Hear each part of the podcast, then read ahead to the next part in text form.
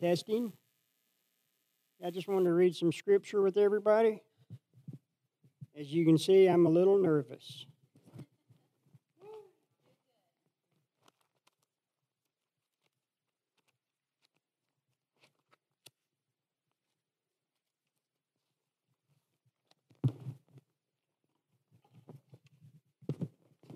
Um, Acts 1 10, Acts 1 12 through 14.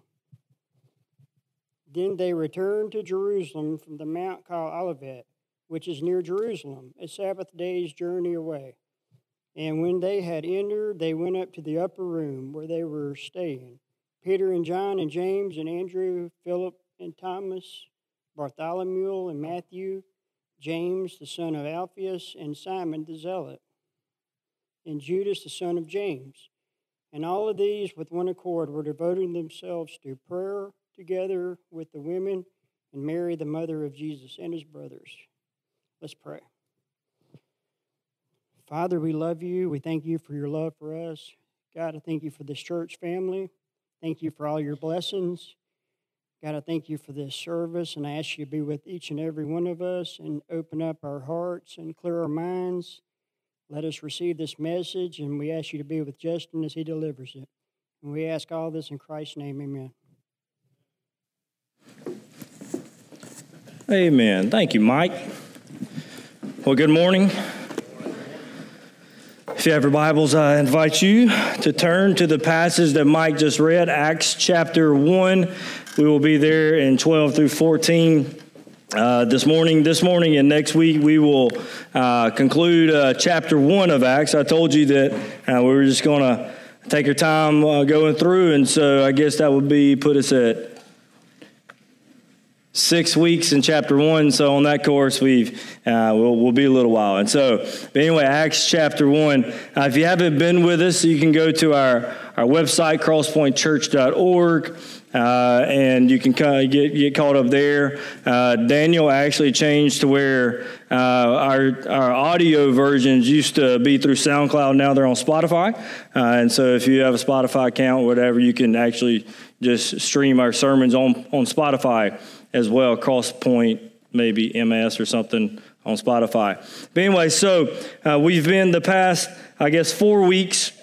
Uh, in, in, in, in, Acts chapter 1, uh, just kind of give you, let's just fly through real quick uh, to um, uh, bring us all back up to speed. So, uh, Acts is written by a fellow named Luke. Uh, the same guy who wrote the Gospel of Luke uh, also wrote the book of Acts or the Acts of the Apostles. Uh, it's actually just one work that's broken up into two sections.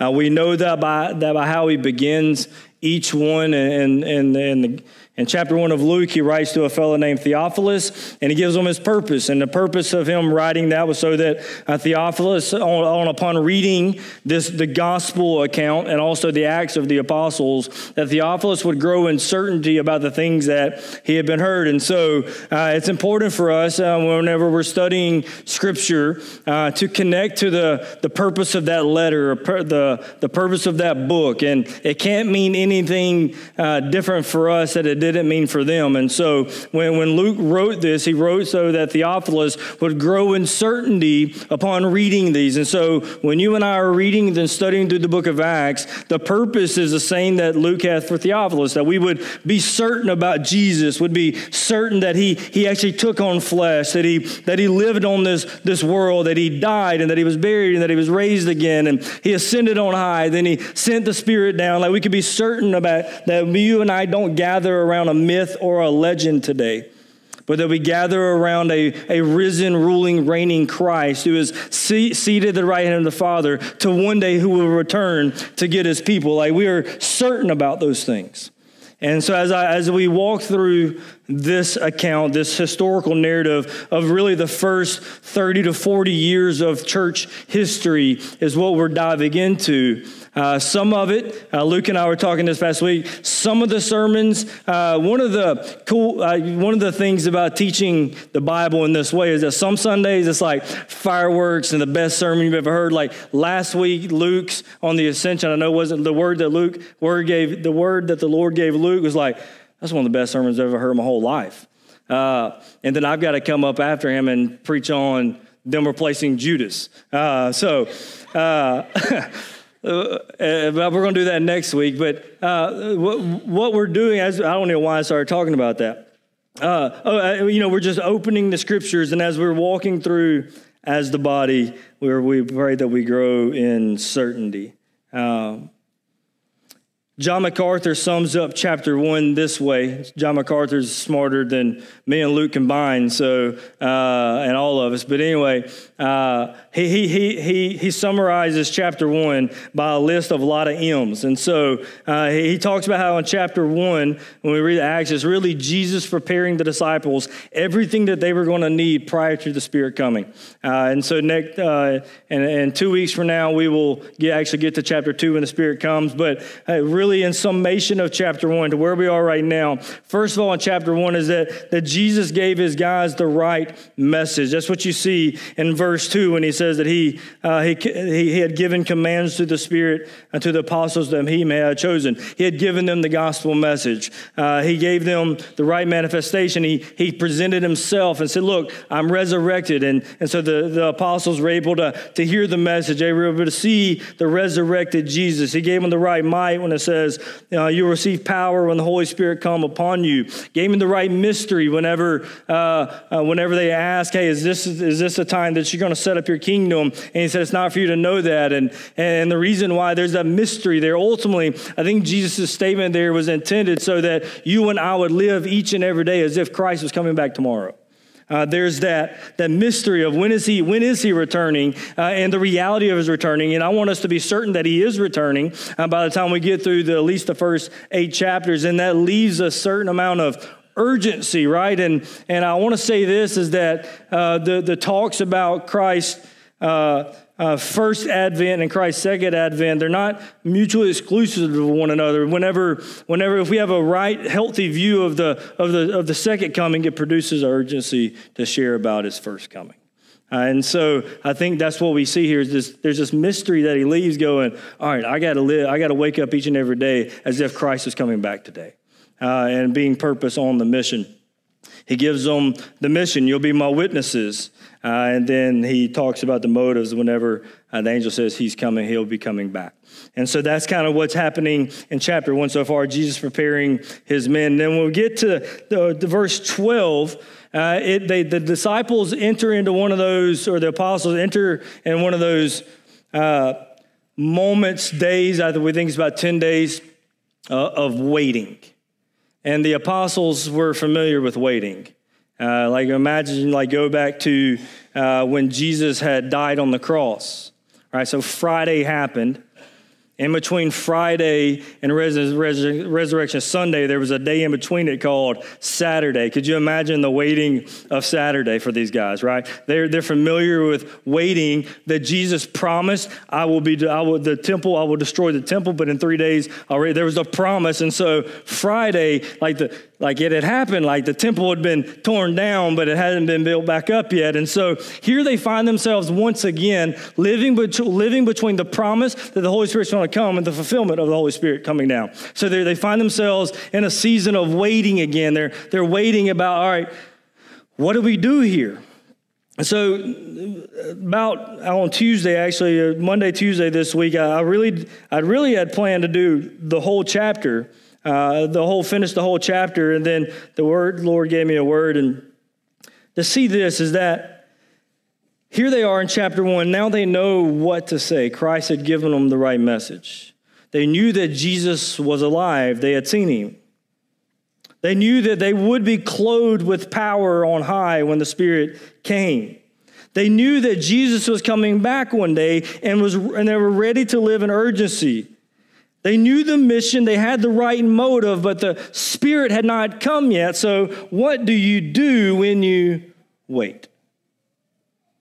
In, in, in between the, the promise and the fulfillment. And that's where we find ourselves, actually, church, that there's a promise that Christ is returning, uh, but it hasn't been fulfilled yet. We're, we're living in between the promise and the fulfillment. Much like, the, now their, theirs was obviously between the Spirit being promised and the Spirit coming. Now the Spirit has come. We live in between. Anyway, so what do we do? I want you to see in, in verses 12 through 14 about what they did in their waiting. Church, when you think about waiting, what comes to mind? Just waiting in general. For some of us, I think about like a nervous pace, like I'm waiting to get a phone call, I'm waiting for something to happen, I can't get settled, I can't get still. Uh, the reality is that you and I in 2021, as Americans, we stink at waiting. Like we can't do it. Matter of fact, like we will pay boozles of money to get things faster. Like Amazon Prime, everybody wants to throw, you know, start boycotting Amazon Prime now because they're four days getting your stuff here instead of two days getting your stuff here. Right? And so uh, we, we, we don't wait. Fast food restaurants, like, don't get don't don't let it be backed up. Let Chick-fil-A have a bad day and we're gonna go nuts. We don't know how to wait. We're uncomfortable with waiting. And I, obviously, I know that's surface level things, but in our lives whenever God's pumped the brakes in our life. We're terrible at waiting to be or to hear from our Savior. We're terrible at the, the living in between Friday and Sunday. We don't do a good job on Saturdays. We get frazzled. We get confused. We get, and at that point, we're easily vulnerable to the lives of the enemy. Right? And so, what did, what did the disciples do in their waiting? What did they do? Imagine the disciples. So, what we see is that, uh, look at verse 12. Let me read these again. I know Mike read them. And this is what they said. So, then, they being the apostles, returned to Jerusalem. And so Luke tells us where they were. Uh, they were actually in Bethany, right outside of Bethany there. That's where Jesus actually ascended. Luke tells us that in his gospel. Uh, and so, uh, so they returned to Jerusalem from a mount called Olivet, which is near Jerusalem, a Sabbath day journey, which means they're about three quarters of a mile away from Jerusalem. So that's how they, they walked back there after that. Verse 13, and when they had entered, they went up to the upper room where they were staying Peter and John, James and Andrew, Philip and Thomas, Bartholomew, Matthew, John, James the son of Alphaeus, Simon the zealot, Judas the son of James, and these, with one accord, were devoting themselves to prayer together with the women Mary, the mother of Jesus, and his brothers. What seems like just Luke giving us a historical narrative, I think it can help us a lot and how to navigate waiting. I think what they did actually teaches us a lot. So if you're taking notes, first of all, while they were waiting, they were obedient to what they had heard. They were obedient to what they had heard. You see, in verse 12, they returned to Jerusalem. Say, Justin, how do you know they're being obedient to what they heard? Well, verse 4, Jesus says, uh, He ordered them not to depart from Jerusalem. In Luke chapter 24, which is going to come up on the screen, verses 48 uh, through the rest of the chapter says, You are witnesses of these things, and behold, I am sending the promise of my Father upon you. But check out what he says, but stay in the city until you are clothed with the power from on high. And he led them far, uh, far out as Bethany, and lifting up his hands, he blessed them. While he blessed them, he parted from them and was uh, carried up into heaven, and they worshiped him. Check out these words and returned to Jerusalem with great joy. There's joy in the waiting. And we're continually in the temple blessing God. And so Jesus ascends.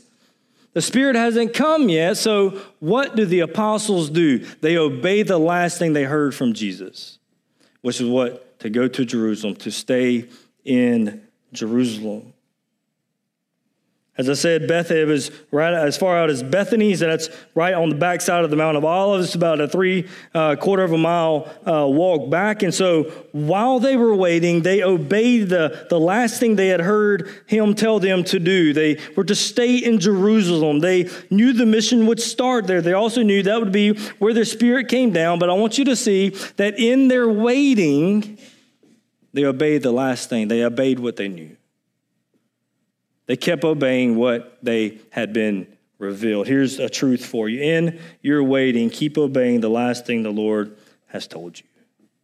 Right? We don't waiting is tough for us. And I don't know what you're waiting for. I don't know what this season looks like for you. But what happens is, is whenever we're, we're in a season where we feel like God has pumped the brakes in our life and He's told us just to wait on it, we're constantly looking for something new. We're constantly looking, well, the Lord's where's the Lord at? And and what we see here in the apostles is that they, they hadn't got a fresh word, that spirit hadn't come yet. So all they had to go on is what they knew about Jesus and behind and what Jesus had told them. So they continued to walk in that obedience.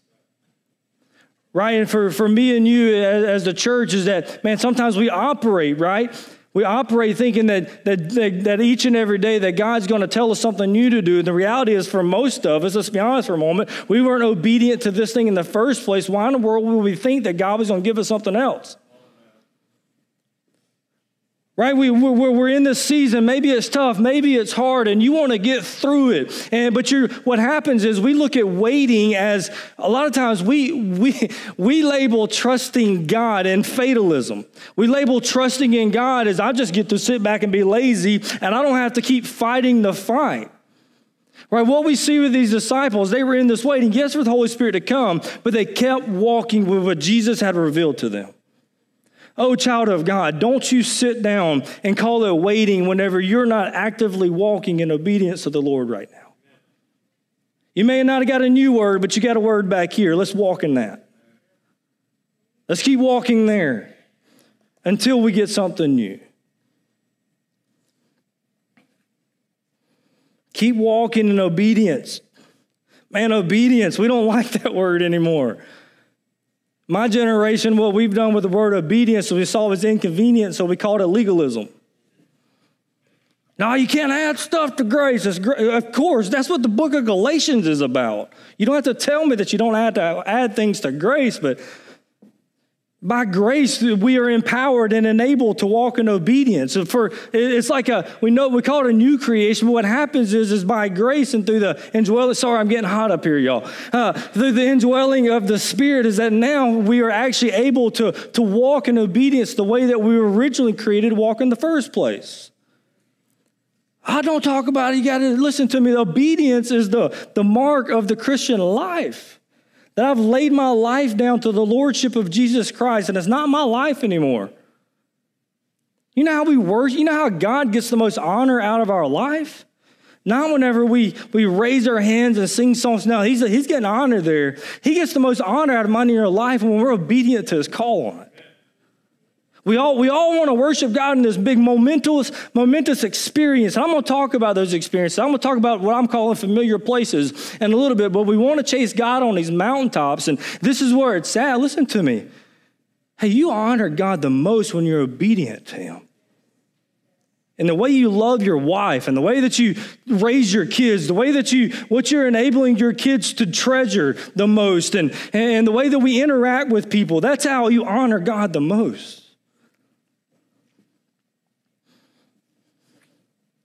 Sorry, I didn't mean to actually get off and actually preach at that point. Trusting in God is active, it's not inactive. We don't just sit back and, oh, is me. No, we keep walking with the Lord. We keep trusting Him each day. We keep obeying what we know. And this morning, if you're waiting for the Lord in some way, I want to ask you to keep walking in obedience to what you know, to the last thing He's revealed you to. Second, while they were waiting, they went to a familiar place. So they go back to Jerusalem because that's what Jesus had told them to do. Check out verse 13. And when they had entered, they went up to the, this is going to sound familiar, upper room where they were staying. So they go back to Jerusalem because that's what Jesus had told them. And then they went, when they got to Jerusalem, they went to an upper room. So, Justin, you can't prove that this was the actual upper room of the last night when they were Christ before he died. I would say you can't prove it wasn't. Uh, now, most people actually believe that this was the, the same place. Uh, and so, then, if you're not familiar with this, the night before Jesus died, before he was betrayed by Judas, he spent a night in an upper room with his disciples. And there he talked to them about the Spirit and how he wouldn't leave them as orphans. That's where he washed their feet. And that's whenever he, he, he told Peter that he would deny him and that somebody would betray him. Like that was the last night. Matter of fact, we can read about it in Luke chapter 22. This is what's awesome, by the way. Luke being the same author of both of these, you understand a lot about Acts by reading Luke and vice versa. You can connect the two. It's what's cool about the Bible. Hey, did you know this child of God that you don't have to have the utmost number of commentaries to understand the Word of God? All you need is the Word of God. It's sufficient in itself. It teaches you by itself. Anyway, that wasn't in my notes either, so that was free. You're welcome. Luke 22 uh, is where we where we hear about this upper room. So verse 7, it's going to come up on the screen. it says, Then it came the day of the unleavened bread on which the Passover lamb had to be sacrificed. So Jesus went uh, so, so Jesus sent Peter and John, saying, Go and prepare the Passover for us, that we may eat it. They said to him, But where will you have us prepared? And he said to them, Behold, when you have entered the city, so that's what they entered the city, and a man carrying a jar of water will meet you, following him, follow him into the house that he enters, and tell the master of the house. And the teacher says to, says to you, Where's the guest room? where I may eat the Passover with my disciples. Check out verse 12, and he will show you a large upper room. There's the word large there. I think, I think Luke is showing you because what we'll see here in a minute is there's about a, it wasn't just the 12 or 11 apostles plus Matthias and the other guy that they cast lots to figure out who God was going to choose. We'll get to that next week. I'm not going to deal with lots this week. Uh, we're not rolling dice today. Uh, but what we understand is that there was other women there, Mary was there, Jesus' brothers there, and actually almost 100, like 120 plus people. And so Luke's saying this is a very large room, this upper room. Often, oftentimes we think of the upper room just being like this little bitty. You know, Luke is very descriptive there, and he says it's a large room, and I think it's important for us to catch that. But anyway, so the, the, they go back to the upper room. They were obedient to the last thing they heard, and they went back to the upper room, the place that they had spent the night with Jesus before his death, his arrest and death. They went back to a familiar place. You can turn to John's gospel, we're not going to do it, and check out chapters 13 through 17, and you can see the, the description of that last night in the upper room. There, he talks about uh, how he would lay his life down and that he would that he would raise again. He talked about how he wouldn't leave them as orphans, that he would send the Spirit. And, you know, I may be putting too much into this, but they were human, so they had memories. And I'm sure when they went to that upper room, there was some nostalgia that came about. I'm sure because Jesus had ascended, the Spirit wasn't come. Maybe they were feeling like orphans just for a little bit. But as soon as they walked in the upper room, Peter's like, hey, you remember Jesus telling us that he wasn't going to leave us as orphans? Hey, do you, do you remember that that, that he said that he would die, but he also said that he would raise again. He promised it and he was faithful to that. Like he did it, like he fulfilled that promise. And so they, they were in this familiar place that I'm sure while they were there, they were thinking about the teachings of Jesus and the promises and the fulfillments and the faithfulness of God in his son. And they, they, they remember that. I'm sure they thought back on those things. They meditated, I'm sure, on the faithfulness of God. They went back to a familiar place truth for you is in your waiting, visit familiar places. That's just not like a physical place. In your waiting times in your life, when think about times when you've experienced God. When's the last time you visited those places in your mind? I could sit up here uh, you know, I don't tell a whole lot of stories, and but I, I contemplated this morning to sharing like these stories that I have, these familiar places. I'm not gonna, I'm not gonna do that, but all of us have those those places, right? We we have those seasons in our life where we know that we were walking with the Lord and that we heard His voice and we were being obedient. And and sometimes those seasons are mountaintops, but the reality for most of us they're valleys. For most of us, whenever we got punched in the face by life and we learned what it meant to have a good shepherd right? Like that's that's what most of us and, and so those familiar places where you think about God's faithfulness and you think about God working and how God has worked and how God has brought you out of something and into something else and, and how God's been faithful in your life. You you visit those familiar places because when we're waiting, whenever in that season and whatever we're waiting for that we don't like, hey, keep obeying the last thing you heard, but, but to go back and visit those familiar places. That's why it's important for you and I to be familiar with the Word of God. Not just own one, but be familiar with the, the promises and the history of the Bible. How God was faithful. We talked about this in Ruth, how the book ends with just a bunch of generations. Why? It's because God was faithful from generation to generation to generation to generation to generation. You and I can read scripture to see that God has been faithful. Then he, He'll be faithful now. That, that we can, we can, we can, we can, we have to be familiar because here's the reality. Whenever we're in seasons like this, we, we need God as our refuge. And we talked about this maybe last summer in our Psalms of Refuge series where we talked about how do we take refuge in an invisible God. You ever thought about that? God is our refuge, our strong tower. How, how do you hide in something that you can't see? Right? Like maybe I'm just elementary in thinking, but that doesn't make physical sense. How do you do that? Well, number one is through God's word. God's word is a tangible refuge for his saints and his children is that through the word of God that we find refuge and strength for today and hope for tomorrow. It's, it's in the God's word that we, that we see who we are in Christ and we, we're revealed that this is who we are by, by, by virtue of adoption, that God loves us and that God cares for us as, as his children. He isn't this God who, who's up in heaven who, who, who just doesn't, God delights in you, child of God. We read this word and we, we see that we're, we're, we're more than conquerors in Christ, that we're, we're free and free indeed in Christ, and that we don't have to succumb to the things of this world and the attacks of our enemy. So, in seasons of waiting, God's word stands strong and active. What's the second way that we seek refuge in an invisible God? We see the, what they did, 13b, but the second tangible refuge is God's people. How do we seek refuge in an invisible God? Through His Word and through His people. They're two tangible things. And that's exactly the third thing they did. When they were waiting, what did they do? They stayed together. Check out verse 13b. So they, they went up to the upper room where they were staying, and they list all of the remaining disciples. And there's women there, and there's Mary and Jesus' brothers, in their waiting, they didn't isolate. In their waiting, they didn't just go do their own business. When they were waiting, they stayed together. They connected to one another. They, they stayed together.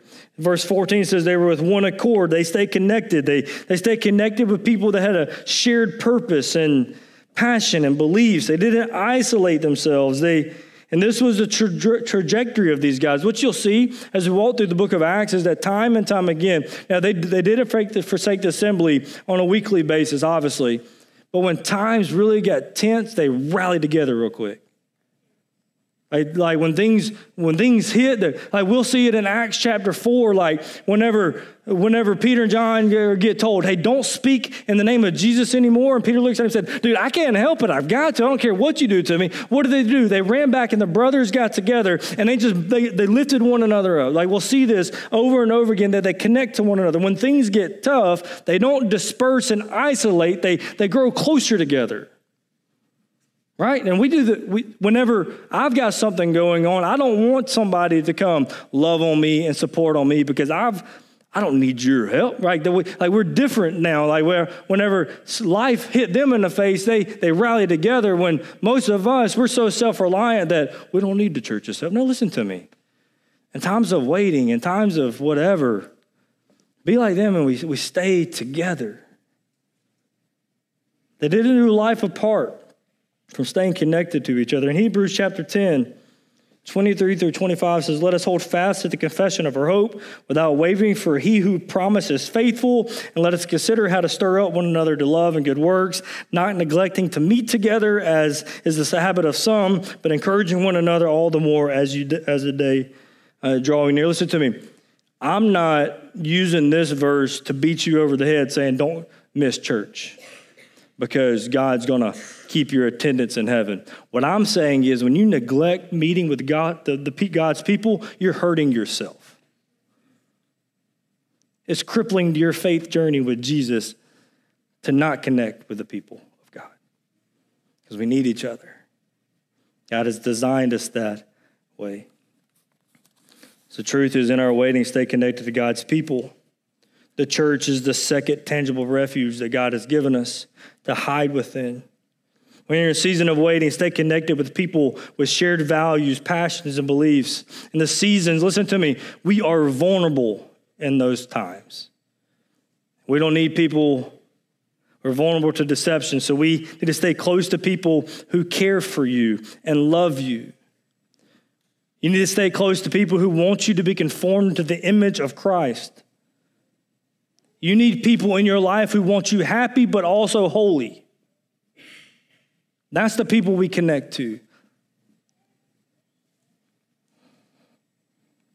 Fourthly, I promise I'm done with this one.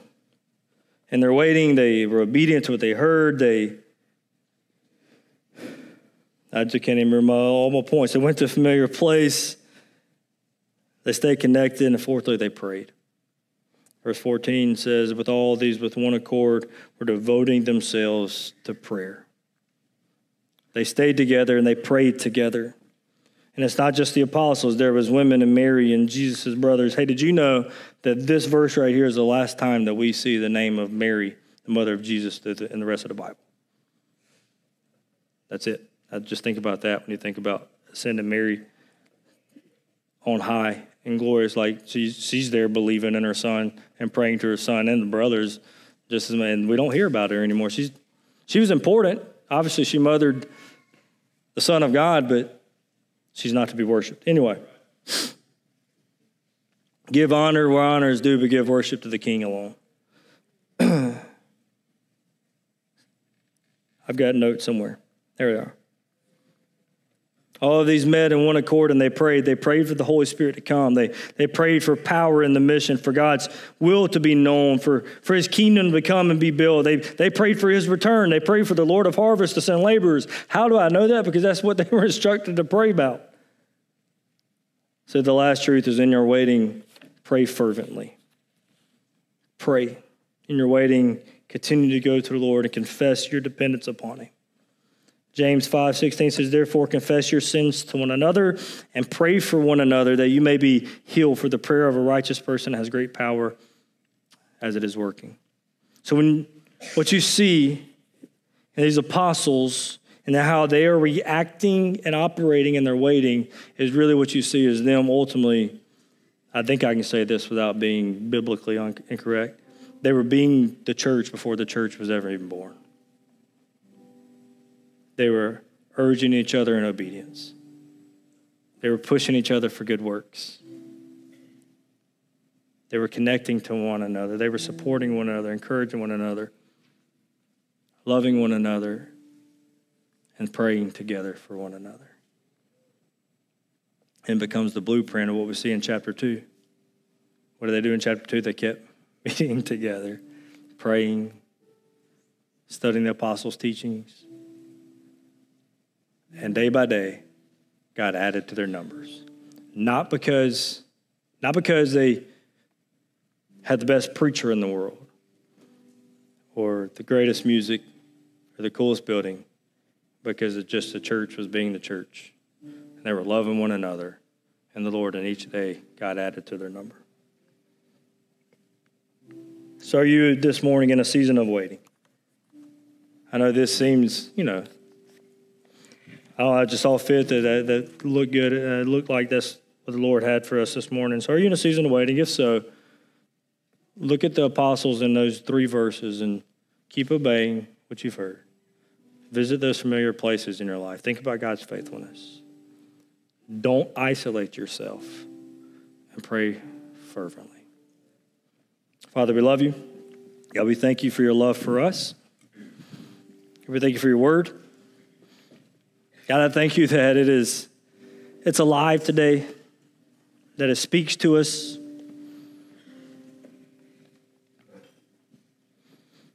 God, I pray for anyone in there here this morning who is is in a time where they would they would label it waiting. Or maybe a time of just wanting to hear from you. God, I pray for their heart. Pray for their mind. God, I pray that even through the uncertainty that they keep following you. God, you've spoken to us through your Son, but God, you've spoken to us through your word. And God, we know the sufficiency of this Bible teaches us how to walk in a way and in obeying you. So God, may we look to your word to know how to follow you.